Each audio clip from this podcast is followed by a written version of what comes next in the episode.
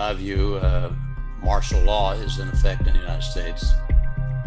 Uh, I believe that has everything to do with why this case got to the Supreme Court and uh, and why it's been handled by the Supreme Court uh, in the manner that it has.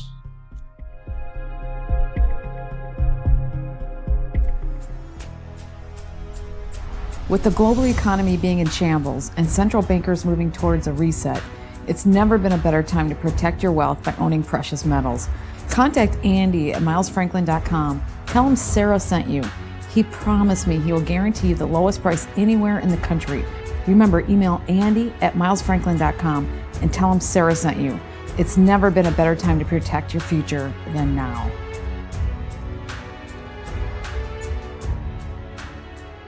Welcome to Business Game Changers. I'm Sarah Westall.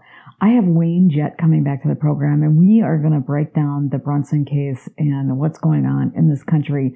Wayne Jett's law firm produced more case law in his field of labor. His, he was in the labor field, and he produced more case law than any other firm in the country. He has been to the Supreme Court many times in different capacities, and so he has some pretty good background and reference to this case and whether it's legit or not. And he, he talks about other things like martial law. I, you know, I don't know what to believe because we are in such a psyop our mainstream media is in such control and lying to us and creating this twilight zone universe. Nothing is more obvious than with the vaccine, the COVID vaccine being safe and effective when people are dying everywhere. It's just absolutely incredible. But I want to ask you, I talked, I want to ask my audience here. I talked about the fact that the White House is padlocked and nobody is in it. I am wondering, I've heard that from multiple people firsthand. They claim they, they were there firsthand.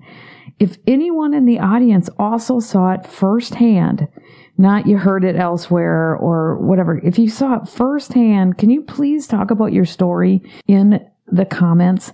I want to know what is the truth here. And I want to know how many people have actually witnessed this and I want to see if it's legit. I've heard it from a few different places now, but not a source, a direct source of mine. I've heard it on different shows and things that they claim they went there firsthand. And of course, the media is showing pictures of it and the Christmas lights and all this other stuff and all these events. And so it's so weird.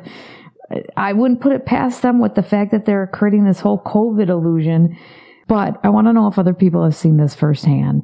Anyways, we talk about this more in detail. And maybe you guys can help us. Let's be uh, our own community investigators. And that's what we have to be. We have to spread the truth. But we need to have truth. We can't have bs and there's so much bs out there. And we got to be able to cut that down. Because this is one big psyop that we're dealing with and it's absolutely incredible. So, anyways, this case is pretty interesting, and I've been hearing all sorts of things that it's BS. I've been hearing that it's not. I think this will give you some really good insight on the fact that this could be really promising. I don't know. Wayne thinks it is, so I think you'll you'll get a lot out of this interview. Before we get into it, I want to let you know that I have coupons on my website for discounts. You want to take advantage of them while you can before Christmas. The Z Stack, Defy Time, uh, C60. Make sure that you keep your immune system high. We have our solutions document. I've had so many people email me saying, what should I do? Are we vaccinated? We're sick constantly please look at that solutions document. That's something that we put together. If you go to the front page of my website, sarahwestall.com, Dr. Joe Nieusma and I put this together. We've been working on it for about over almost two years now. And that's such a complete document from all different perspectives from keeping from getting sick, what to do when you do get sick, and then how to heal from the damage from these jabs some of the stuff is outside the box of mainstream medicine. It's just the way it is. And hopefully you'll give some of these things a chance. So I hope you take some time to look at that. It's important for everybody and share it with others. People are looking for resources on that. And while you're at my website, of course, sign up for my newsletter and uh, support my other affiliates. That's how I keep this show going. Okay, so let's get into this good conversation with Wayne Jett. Hi, Wayne. Welcome back to the show. Hi, Sarah. It's a great pleasure speaking with you again. Thanks for having me. Yeah, it's been a while, and so I'm glad that you were able to come back today. We have some stuff to talk about, and I figured you'd be really great with your background as an attorney. I figured it would be really great to talk about this Brunson case and get your take on it. Um, before we get into this, could you explain what your background as an attorney is? Well, I went to the University of Oklahoma Law School, uh, graduated there, became a member of the Oklahoma Bar Association. Uh, then, uh, shortly thereafter, I actually uh, moved with my wife and son to uh, the Los Angeles area, Pasadena. And uh, I practiced law in California for about uh, 30 years, something of the sort. Uh, I did uh, quite a lot of litigation in the federal courts, district courts, the courts of appeal, and I, I actually had two cases decided by the US Supreme Court. Uh, so I've been there quite a few times, lots of uh, lots of cases. Uh, most of the most of the time, uh, either responding to a petition for certiorari or a uh, or filing one, and uh, deciding uh, let the court decide whether we get in or not. that's the discretionary entrance into the court that's rarely granted. The petition for a writ of certiorari, and uh, I also had one that uh, I had a right of direct appeal by statute that didn't have to go through a petition for cert. Oh, interesting. So in an event, uh, I've, uh, I've had some familiarity with the federal court system, let's put it that way. Um, I remember uh, um, a partner in a law firm downtown Los Angeles uh, came to my office one time, sort of unannounced, but remember a short conversation in which he uh, he was a Harvard educated fellow and so forth with one of the big firms, a partner there. In the labor field, which was uh, primarily the field in which I practiced. And uh, he said that I uh, and my law firm had uh, established more case law uh, in the field of enforcement of collective bargaining agreements for purposes of fringe benefits to the employees, such as pensions and health care and things of that nature. That my firm had done more to establish the law of that field uh, than any other one, anyone else in the country. Wow! So I've been. Uh, that that doesn't mean that uh, the Supreme Court knows me by my first name, but I've I've been there. So uh, so you've done a lot there. And the reason why I wanted to talk about your background is because I wanted people to understand, you know, where you're coming from on all this. People are very confused as to what's really going on in our country, if you hadn't noticed. And um, there's a lot of disinformation and, and a lot of things floating around. The court systems are very corrupt. We don't trust things. And so I wanted your opinion on this Brunson case and the merits of it and what they're doing i hear things from both sides that it's it's a it's going nowhere it's a joke and then i hear no there's some merits to it.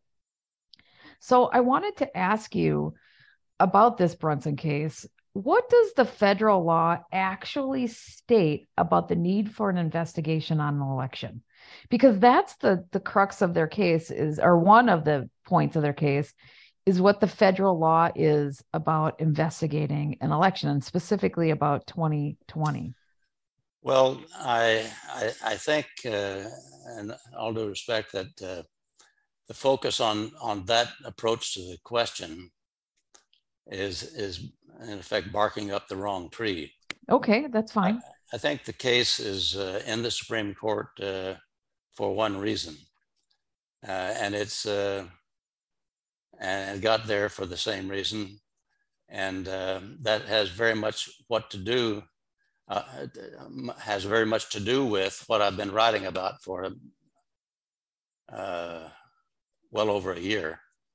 Uh, actually, I've been writing since uh, January of, of 21 that uh, it's almost two years that in my view, martial law is in effect in the United States. Uh, I believe that has everything to do with why this case got to the Supreme Court and uh, and why it's been handled by the Supreme Court uh, in the manner that it has. Uh, so the, that martial law context has to be taken into account. It, uh, it makes all the difference in terms of what the court is likely to do. And certainly it, uh, in my mind, is the only thing that explains uh, why the court has taken the extraordinary action that it has to, in effect, uh, usher this court up to it and take take command of it in the manner that it has, which is unprecedented uh, in my experience. Uh, no chance anything that I ever had uh, was a petition for cert that the court takes and says, uh, just give us your briefs and we're taking, you don't even have to argue, we'll handle it from here. Is that Which what is- they said in this? I mean, did they really say? Because I was under the impression that they took the briefs to go to conference um, to see if they'll take up the case, but that's not true. Well, um, they, uh, they took the case based on the briefs without the need for counsel to come and argue before it to persuade them as to the right, rightness or wrongness of the case. But do they have to argue before they do?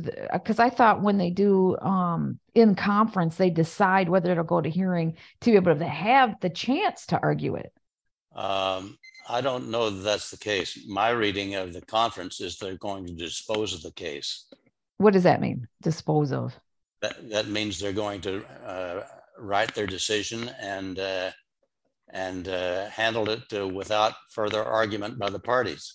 How do we know that's the case? Because I saw it's on the docket, um, you know, for the Supreme Court, but for the it's on the docket for the conference to decide whether it's going to go to the Supreme Court for hearing. And so many of those cases don't get out of, you know, conference; they just are denied. How do we know as a public that it's more than that? Well, I don't know that we can have a guarantee uh, because uh, it plays close to the vest.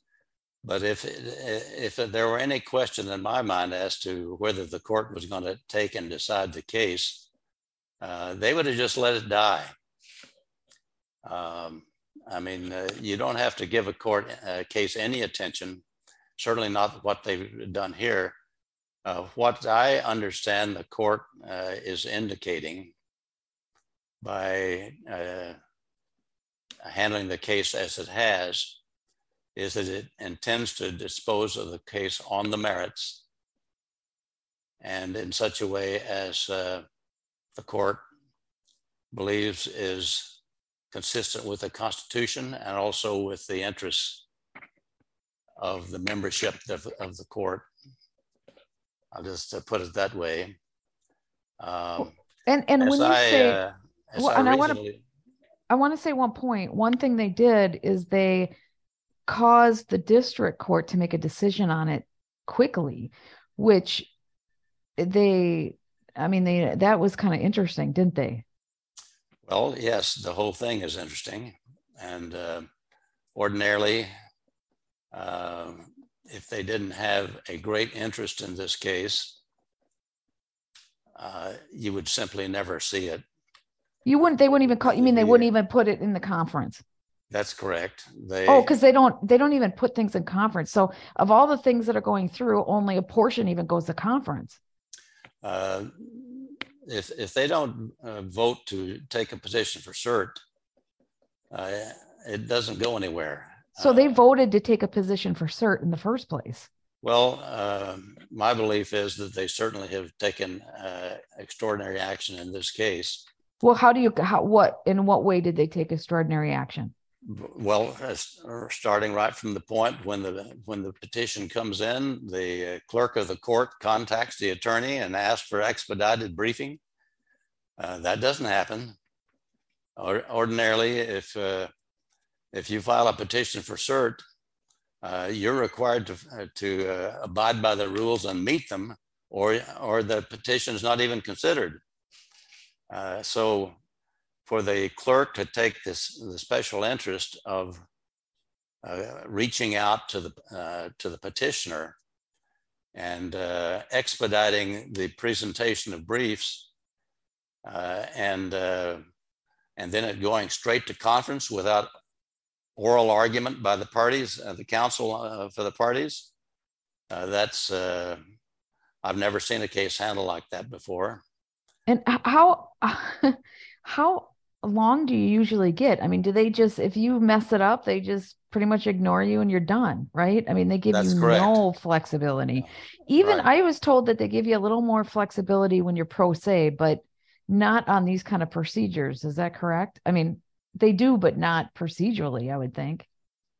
Uh, I, I don't, uh, uh, every case is unique, of course, but uh, by and large, the experience of petition for certs is they simply don't get enough votes from the justices, enough interest expressed in order for cert to be granted.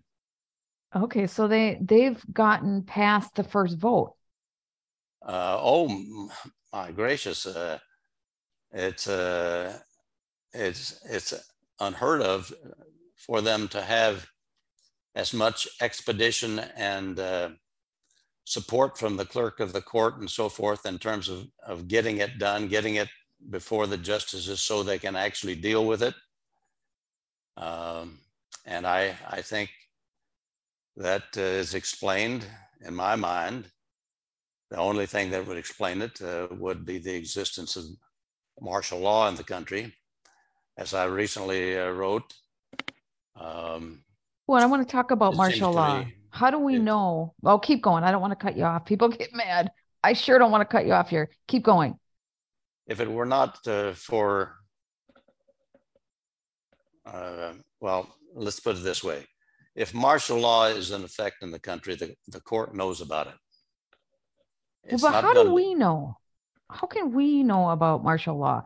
Because we do need, we did did need that, and people are getting very frustrated because the mainstream media are still doing their thing. Everybody's still doing their thing. The the flipping vaccine. A, a young girl was was fourteen year old was just denied in really important surgery because she wasn't vaccinated for crying out loud. I mean, we still are in this this you know zone so if we're in martial law and people, how come we don't know about it and why are they still in control? Well, it's certainly uh, uh, unprecedented. Uh, I, it's hard for me to answer why we don't know. Uh, obviously, part of it is uh, the media doesn't want us to know. Uh, Yeah. That I think, uh, in my view, is explained by their connection to the, the dark side, uh, which is uh, a, a a great handicap for the people uh, in understanding. Uh, but uh, nevertheless, let's just talk about uh, the justices that are making the decisions on this. Yep. Um, if there is martial law, they know about it. If there is martial law, as I've written uh, probably a dozen times, in my view, there is in effect at this time, uh, then um, there are consequences. Uh, there is authority in the hands of the military that is most important. And that includes, for example, consideration of whether anyone in the government has participated in the insurrection, uh, in the violation of the Constitution, and so forth. That would include officers of the Supreme Court. Um, I'm not singling them out, but I'm just saying they're not singled out and excluded from the reach of martial law uh, if there is reason for them to be reached. That is, if anyone has violated their duties of, of uh, fealty, of allegiance to the Constitution, of abiding by it, uh, abiding by the federal laws, Uh, certainly the uh, justices of the Supreme Court are not exempted from the duty to abide by the law, to abide by the Constitution, and so forth. If, for example, just I'm not suggesting anybody, but if, for example, a member of the Supreme Court were to engage in a conspiracy uh, to overthrow the Constitution, of course it would be a violation uh, of law. Uh, and uh, certainly it would be make them subject to uh, the, the, authority of uh, martial law authorities uh, who uh, are charged with the responsibility of defeating any such insurrection or violation of the Constitution. Um, if that is the case, if there is one or more justice who might have such a concern, um, it obviously would affect uh, that person's thinking, I would uh, assume, uh, in uh, the way they conduct themselves in handling a case such as this.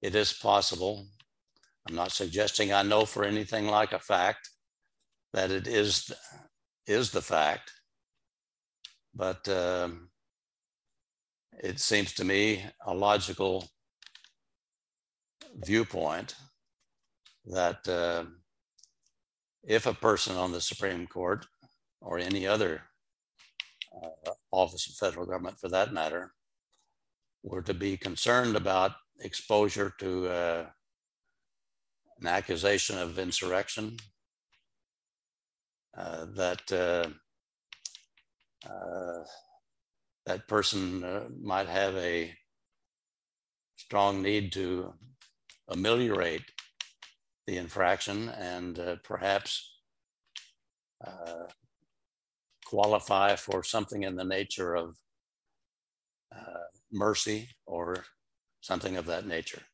So why would they take this case up if there's people on the Supreme Court that so you think that that possibly there's a split situation, a war going on in the Supreme Court just like there's a war going on everywhere else and that there's something else going on behind the scenes as well? I mean, that's what you're implying here.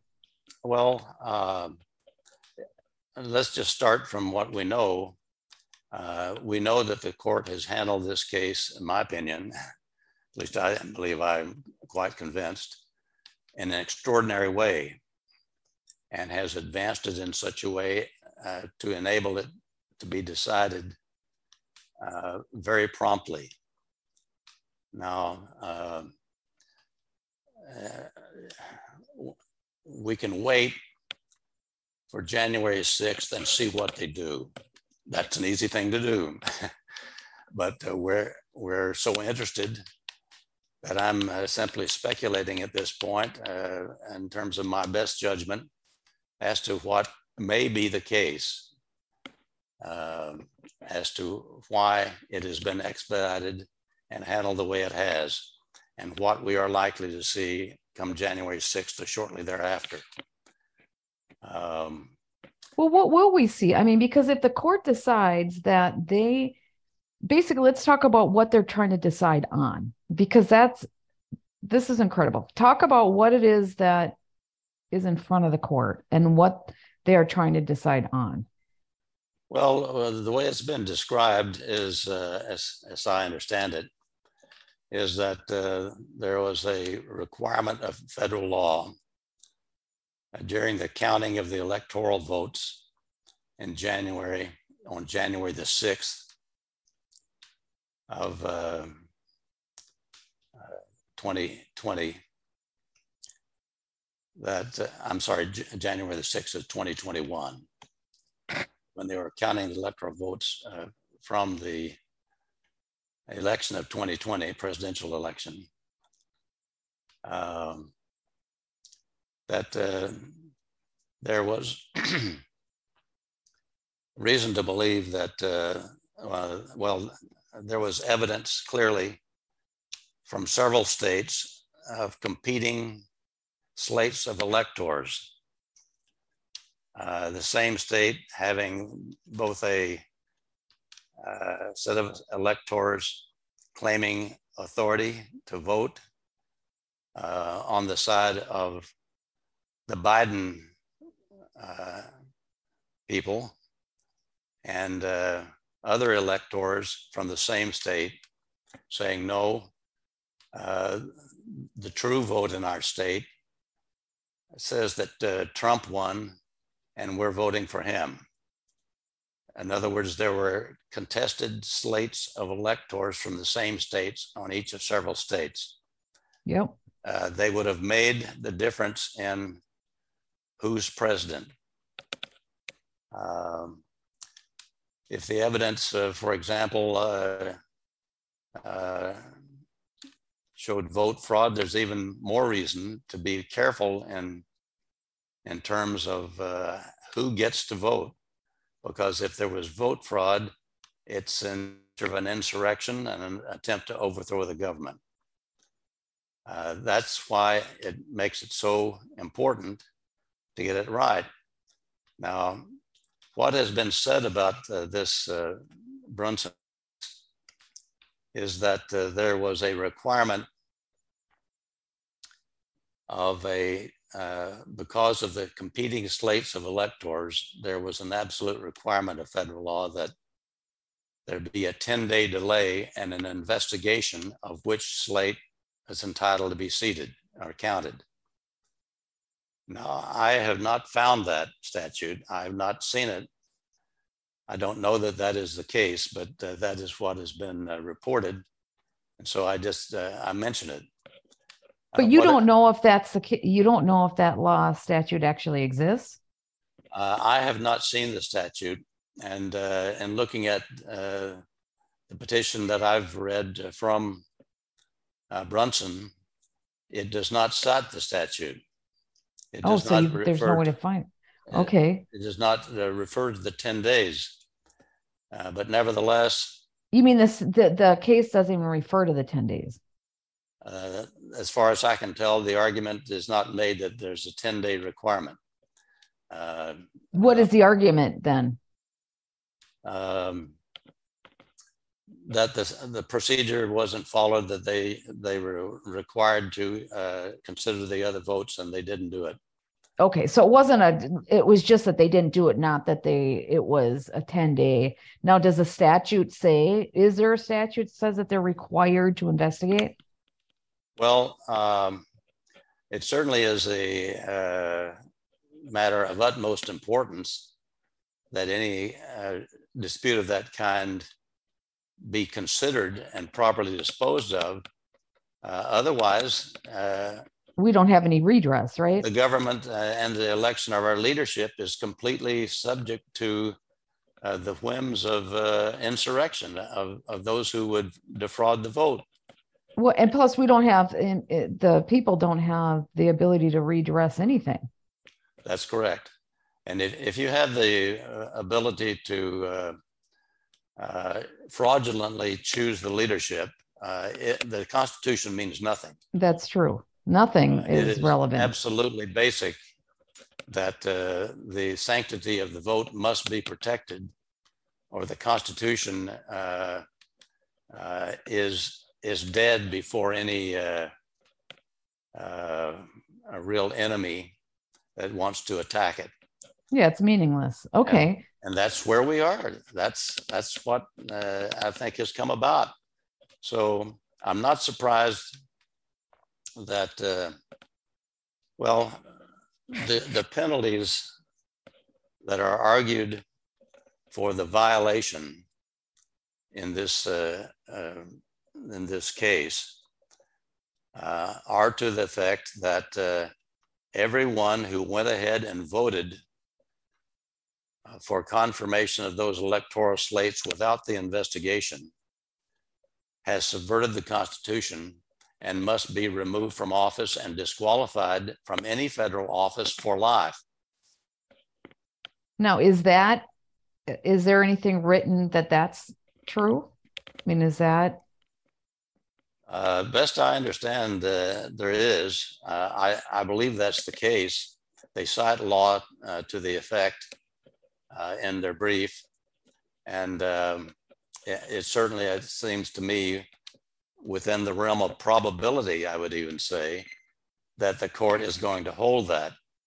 Uh, I don't, I don't see that the court would come down in any circumstance uh, with a view that, uh, well, it's really not harmful to uh, pick the wrong slate of candidates. Uh, I mean, that that is a, a meal ticket for uh, those who uh, are interested in defrauding the vote. And we know there are many of those people. so, well, yeah. it is a matter of utmost importance and I'm just saying that this case, the uh, Brunson case, would have died a uh, an ignominious death if the Supreme Court had not stepped in and said, "Get it here." Yeah, uh, that is very interesting. I had Brunson on the show the day that they put it on the docket. Mm-hmm. He he got confirmation right before yes. he yes, came on the show. I my show. That. And, and I congratulated you for being uh, just absolutely right on the spot to get that great interview he gave.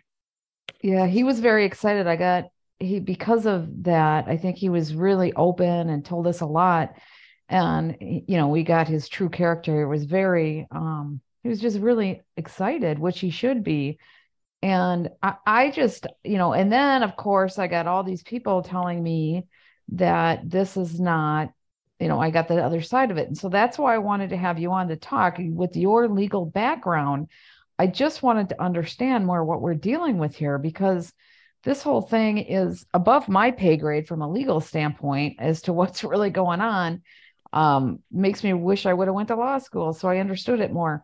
But I I I um I'm really confused as to what martial law is going on in this country and why we're still dealing with a complete fraudulent situation for this long.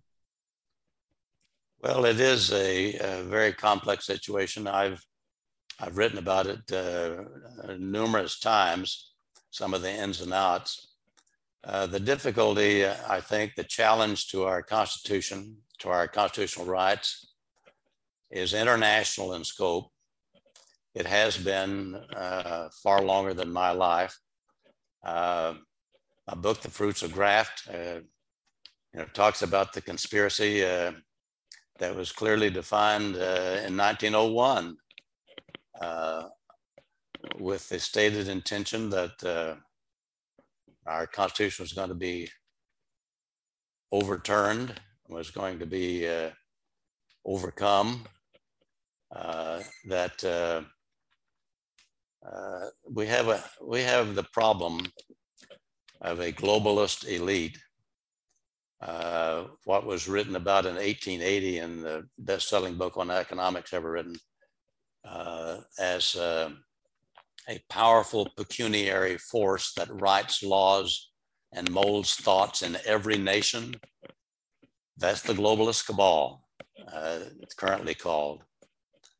And uh, a book was written in 1901, uh, basically stating that uh, their intention was uh, to, by the year 2000, learn how to poison all of the people they didn't want. Uh, the person who wrote that book was H.G. Wells. And he was promptly admit, uh, invited to the White House as the honored guest by President Theodore Roosevelt. Uh, you and I have spoken about this yes. kind of thing at length before, and so I won't uh, continue to go into it. But uh, we've had that problem that we've faced certainly my entire life, and uh, it has spelled itself out in uh, various uh, major wrongs done against the American people and the people of the world. Uh, the crash of 29 was was planned and uh, executed by these uh, powerful people in our country, uh, the ones that uh, do not see us as capitalism. They're called capitalists, but they're mercantilists. They're the kingmakers. They're the ones who got the Federal Reserve created uh, to be their own private bank, to issue fiat currency. that we're finally at the point of its failure and uh, hopefully uh, being overcome so that we never go that way again. Uh, in fact, other major nations of the world are well along the path. I hope we're not very far behind them in joining them of having uh, um, gold-based currency again that uh, provides actual value to the people working for it as opposed to uh, having a secretly operated uh, paper money in which the people who authorized to create it are guaranteed they will never be audited by anybody, can yeah. do whatever they want with it. I mean, what kind of a plan is that except for something allowing them to steal and to uh, uh, mount their fortune year by year, all at the expense of the working people. And, uh, and yet uh, our major institutions here keep singing their praises as if they're the only way to think economically. Um, classical monetary theory uh, has got to be, uh, is returning to the world. And um, I'm most interested in seeing that the United States of America uh, uh, joins that parade that has already got a pretty good uh, set of uh, nations uh, out there ahead of us. Well, let's talk about that a little bit because China's involved in that and they're trying to we're we're trying to discern. I know China has its good guys and its bad guys too. And is the CCP aligned with with these guys or are they aligned against them? I mean, I see evidence both ways. And so it gets confusing as to whether we're fighting China or we're aligned with China. You know, we want to be aligned or do we want to fight them? Because they're doing that zero COVID policy and they're doing all these weird things, but yet they're also trying to do the gold back currency. Yes. Uh, there's a problem in just about every nation of the world. Uh, everyone, as far as I know, uh, that, that is, there's a deep state that's trying to undercut that na nation and its national uh, aspirations. Uh, China is in that circumstance. Even Russia is in that circumstance, although I think Russia has dealt with uh, expelling its, its deep state uh, as well and as effectively as any, any nation has. Uh, I wish we were as far along as they are. Uh, in my estimation, we still have a. Uh, I mean, what kind of a administration can you call it that we presently have? I think it's uh, not a valid administration that is being uh, touted by the press as in control of our nation. I think we are actually under martial law and that uh, the Biden administration does not have the authority that it claims. But we'll have to see how that works out.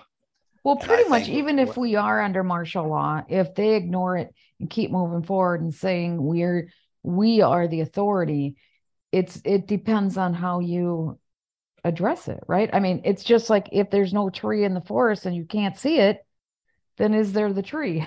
you know, if they, yes, if they well, just don't acknowledge it. Yeah, I think obviously uh, it's going to have to move uh, more aggressively, and I think that's likely to be, be the case.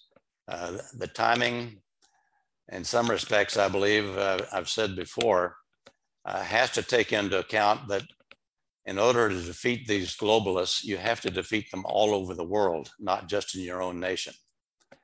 If you defeat them just in the, in the United States, uh, they're out there and they're coming back. They're oh, they'll keep coming all back. the time. Yeah. And if you don't fix certain things, even if you win certain battles, I've been telling people um, with the, because Tom Renz, I've been working with Tom Renz and we're developing this coalition and it's coming far along. Well, within the next month, we're going to announce what we're doing. But um, I've been telling people that all these wins with COVID and all these wins with all these other things, they're all temporary if we don't fix the freedom of speech issue. Yes, we have uh, certainly uh, uh, uh great challenges here, but um, there's been, uh, it's an unusual thing. I would have thought that uh, martial law would have been more prominent and in the open, but this is a different world. And I think the deep state around the world is the one that has caused it to be so complicated. I'm not going to try to second guess how well they're doing uh, with the approach they're taking because they certainly have more information than I do. Uh, but uh, uh I think it's to try to understand these things on a daily basis. Uh, in my estimation, you have to take into account what the situation really is, and uh, and that is martial law. I've been convinced since January of 2021, as I said, that we are under martial law and the evidence is mounted and mounted and mounted that that is the fact. Uh, but nevertheless, uh, you still can't see it on any of the major, uh, any, any news outlet uh, that uh, is uh, of the electronic nature at least. And so um, it's still supposedly a mystery, but I guess it's going to remain a mystery right up to the time that it hit, hits us in the face. And I, I think this case the Brunson case uh, could very well be a major way in which the, the whole thing is made prominent uh, and uh, to some extent corrected uh, by uh, granting the relief that is uh, requested. What we're talking about in terms of relief is the removal of the substantial part of the sitting Senate and the substantial part of the House of Representatives of the, of the United States and disqualified from ever holding federal office of any kind again. Now, that would uh, lay the groundwork as soon as that court decision is made, if it comes to that effect. Uh, that would uh, that would provide for a very significant realignment of the political uh, people of this nation. Okay, uh, if that happened, which we do need some serious stuff to happen, now who would have, who would make the authority? Who would act on that? Uh, the Supreme Court would uh, be making an order. They'd make an order, and then who would enforce it? Well, the military uh, enforces martial law, so, but do you uh, think that there's two militaries going on right now? Because there are quite a few people in the military. I mean, the fact that they were doing, you know, with the forced vaccination was a way for them to weaken our military. Uh, yes. Uh, well, you, you ask a good question about, uh, you know, what the, the full remedy is from the court. Uh, yes, there are named respondents who have been removed uh, and uh, disqualified from office. Uh, that in itself would leave the Congress uh, and the Senate in a position of uh, greatly reduced membership. Would and, we, would it trigger a, a hot war at that point? Would it trigger, would that be a trigger? because they could uh, just say we're not going anywhere. I mean, it would be kind of like people would start picking sides openly. Well, yes, but I, I think that has been uh, done uh, in substantial part already. It's just not reported in the news. Um, I, I, assure you, the press would have access to information about the, the martial law and could report it if they were of a mind to, but it's all just uh, uh, in line with apparently keeping the uh, the so-called uh, Biden administration uh, having the vestiges of office uh, when there is, uh, in my mind at least, a, a very substantial question of whether that's the case. So let's see what the court does. Uh, January the 6th, uh, or shortly thereafter, I think we'll see. And uh, uh, Well, I think- have talked to people who supposedly are in, you know, working in the martial law and working, um, doing things, but none of them will come on record. They they're told not to speak to the press. And so I can't get anybody to come on and actually talk about it. Mhm. And so to me, that's very frustrating. Yes, well, that's a, that's an insight in itself. And uh, it, uh, I've had uh, some pushback in terms of uh, getting my message out. But I'm, I'm just trying to uh, let people know what I think is important for their uh, their understanding and their their trying to uh, uh, survive and overcome the present circumstance we have so that I, I think uh, my view is more hopeful than uh, than many would otherwise have. And I think that's why it's it may be uh, desirable to have it out. That doesn't mean that everybody desires it. I've certainly had plenty of pushback. But, Yeah, uh, well, and the pushback is is more like you're crazy kind of pushback versus well, what's why is it, it seems less likely that nobody would fight this coup, this obvious, it was an obvious coup. And the fact that no one would fight it seems less likely than the other way. I mean, it just is, I feel like I'm in a twilight zone. And I was listening to the a local media station, and this is the same way they're all over the country. They just read something they're given, and 50 people all over the country read the same thing. But they're talking about Kari Lake losing. And the amount of times, this is what a psyop is the amount of times that they said that she lost was like four or five times in this you know 30 second clip. Kari Lake is contesting her loss in Arizona. And even despite her loss, blah, blah, blah. And then we'll see, you know, when she takes us up that whether she can argue her loss and she lost and she lost. It was just, they kept saying she lost.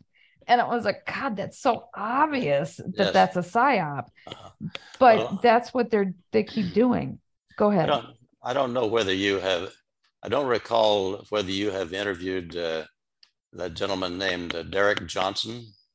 Uh, I don't think so. No. Uh, He was a lieutenant colonel, but was uh, in the uh, army, uh, but was disabled and had to take a a retirement. Uh, oh, but, yeah. He was running for office in Texas. No, Oh, a different guy. Okay. Yeah. Uh, Derek Johnson uh, is extremely capable on the subject of martial law oh. and uh, uh, has, uh, as a matter of fact, I'll just take a second to tell you that uh, by uh, the grace of God or by this luck and circumstance, I happened to hear the rant that he recorded on uh, YouTube. Uh, and I think I heard it while it was live. I don't know how I happened to tune in just in time, but he was actually, uh, this was uh, when there were only six or seven or eight people listening to him on his rant. Oh, wow. And, uh, and You were yet meant to listen. I knew at the moment that this is surely going to go viral. And within 30 minutes, it was all over the internet. And he has become a, uh, a very, very, very prominent and well listened to person. You might want to uh, talk with him. Uh, but he is, uh, um, he went into the army as a recruit uh, made it to corporal and then uh, changed over into the officers and made it to lieutenant colonel before he was disabled. But he he really is highly capable in interpreting uh, military code, military communications, military uh, actions. And uh, he's very familiar, for example, with what is going on in the country uh, and what has gone on since uh, January of 2021, uh, when National Guard showed up in the state in the in Washington D.C. and uh, um, Well, And I've he- heard that National Guard, not to interrupt, I want you to continue, but I heard that that it's like a ghost town in Washington DC. Yes, and uh, a part of the situation is uh, fences around the White House that are padlocked from the outside. Yes. Uh, Those are not, that's not a White House that is being occupied presently by the so-called uh, Biden administration. They're lying continually to the American people that they're And and the press is completely uh, read in on it. They know they're not going to those places. They act like they're even going there. Yeah. So uh, How do you get this many people to commit treason or to lie to people? I uh-huh. mean, that's just incredible. Well, they've been at it a long time, I guess, but I'm not going to suppose that I've got any particular insight into it. But uh, I think we're getting to the point that we're just about to have a, a uh, well, uh, a come to truth moment, we'll put it that way, uh, that uh, is uh, is bearing down on us. Uh, I'm certainly ready for it. I think lots of other people are as well. But, ready for it. I mean, I think we're past ready for it. Uh, This, uh, this case, I think, is going to be a substantial part of it. If we have a unanimous Supreme Court, um, in effect, remove, granting the relief uh, requested, um, I won't be surprised. And uh, that will remove a lot of people from elective office. It will uh, completely restructure the Congress uh, and, uh, and the Senate for a period of time. And I think we'll be off on a, uh, uh, a journey toward recovering our constitutional rights in a way that uh, makes people wish they never engaged in this uh, uh, election fraud that they've been involved in. Well, I hope you're right. And I guess we're going to see this at some point here. Uh, um, whether it just comes and pass and they dismiss, dismiss it or whether it turns into something real. Um, I, you know, I, I don't want people to be saddened and feel disheartened if things don't turn out the way we want them to. I think we have to keep fighting regardless. But I hope you're right on this. Well, we might as well uh, uh, have uh, some moves to the uh, uh, to the good. Uh, it's been quite a while, and I'm, I think the people are ready for it.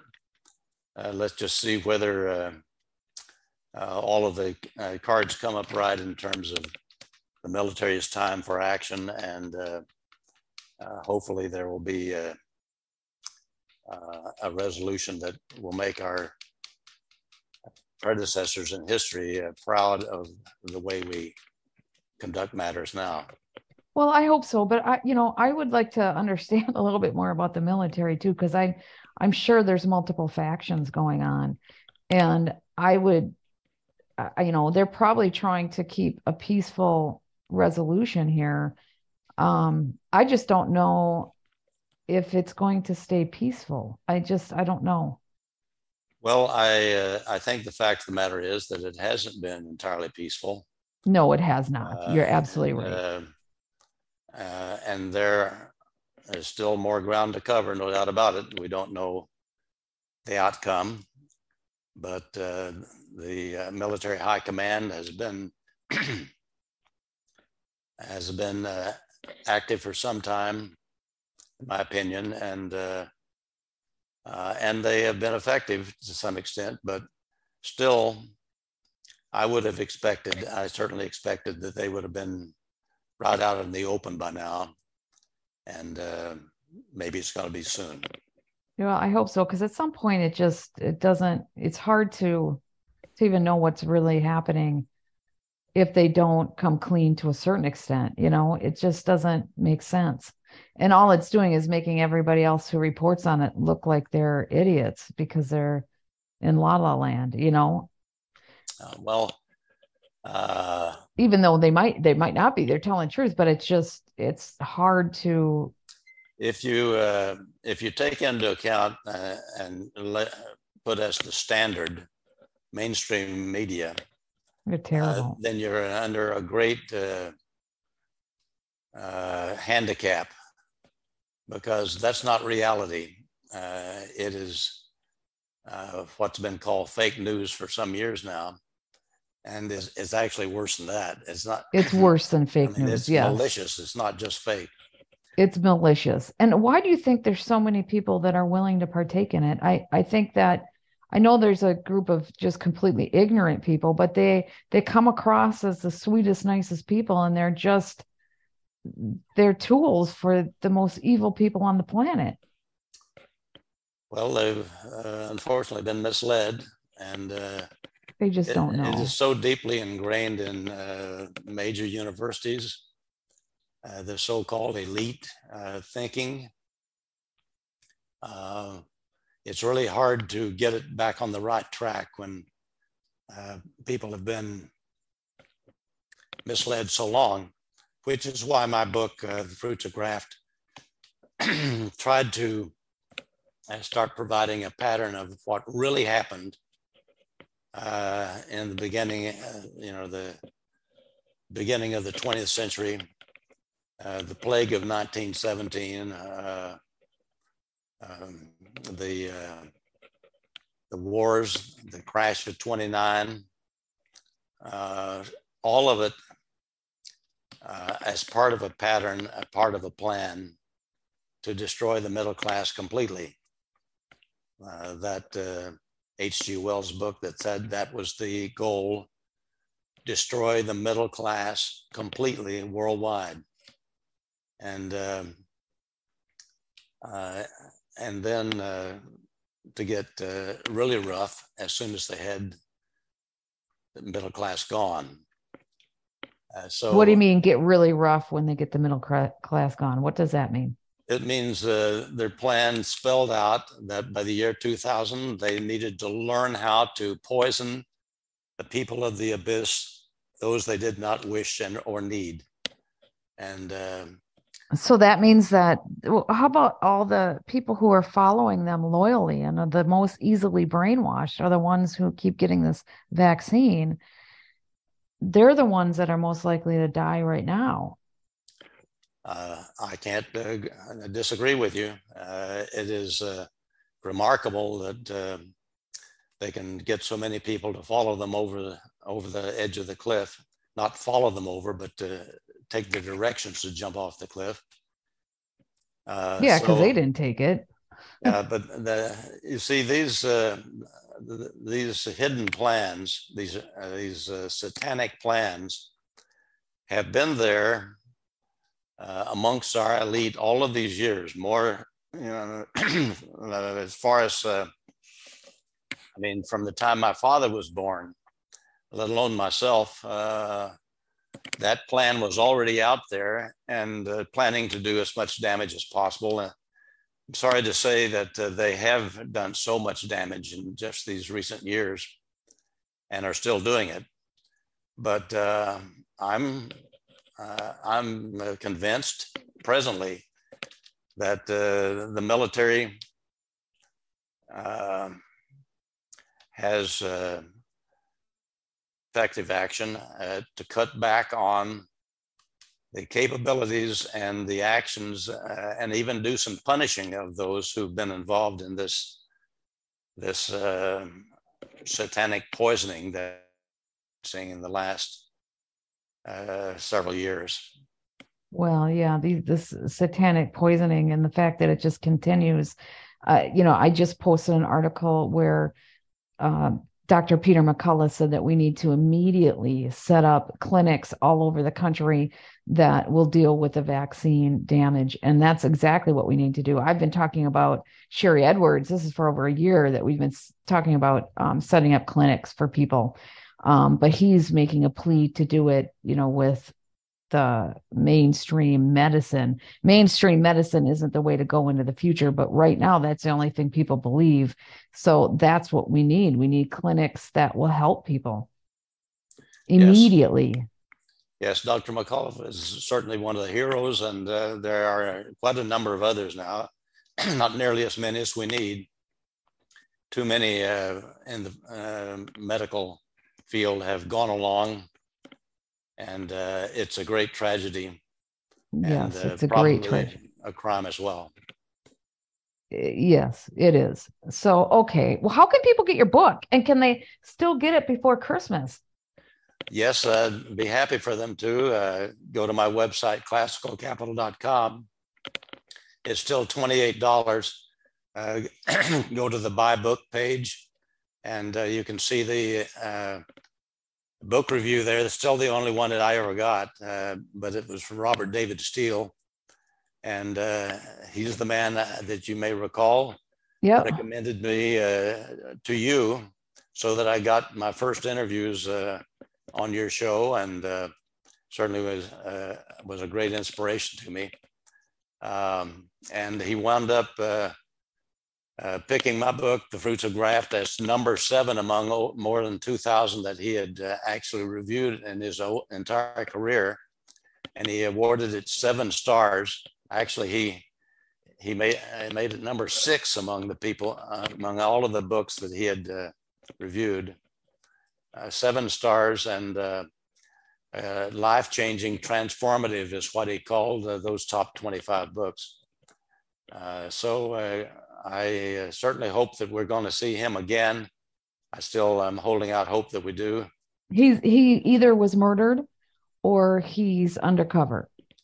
That's uh, the the question, and I uh, uh, certainly, uh, uh, like I say, hope that we will be seeing and hearing from him. I got to tell you, if he's listening, I think he's a complete a-hole, but I kind of miss some of his a-holeness.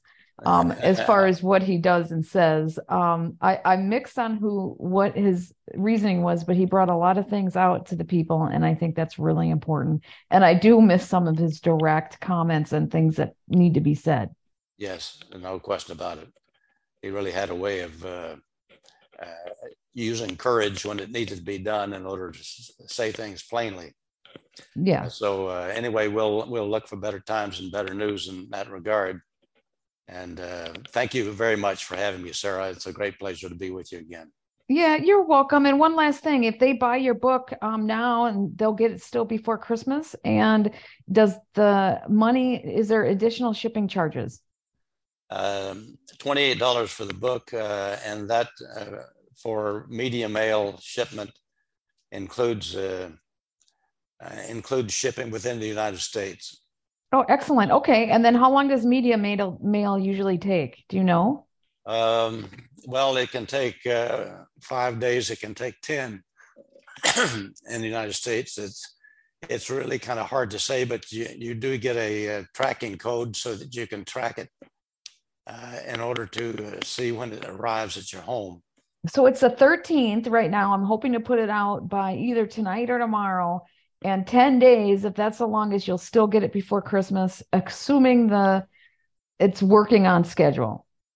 Yes, um, I might say that uh, uh, getting it after Christmas is not the worst thing in the world. That's Uh, true. It's something for the, for the ages, I think. Sorry, I'm getting a little dry. No, that's okay. Yeah. And if they get a late book or just give them a picture of the book as a Christmas present and then the book's coming, or get it for yourself because it's an important book to have. Yes, well, uh, I appreciate very much uh, getting to talk with you, Sarah, and uh, Merry Christmas. Yeah, you too. Thank you, Wayne. You have a great Christmas and a great New Year's. Bye bye.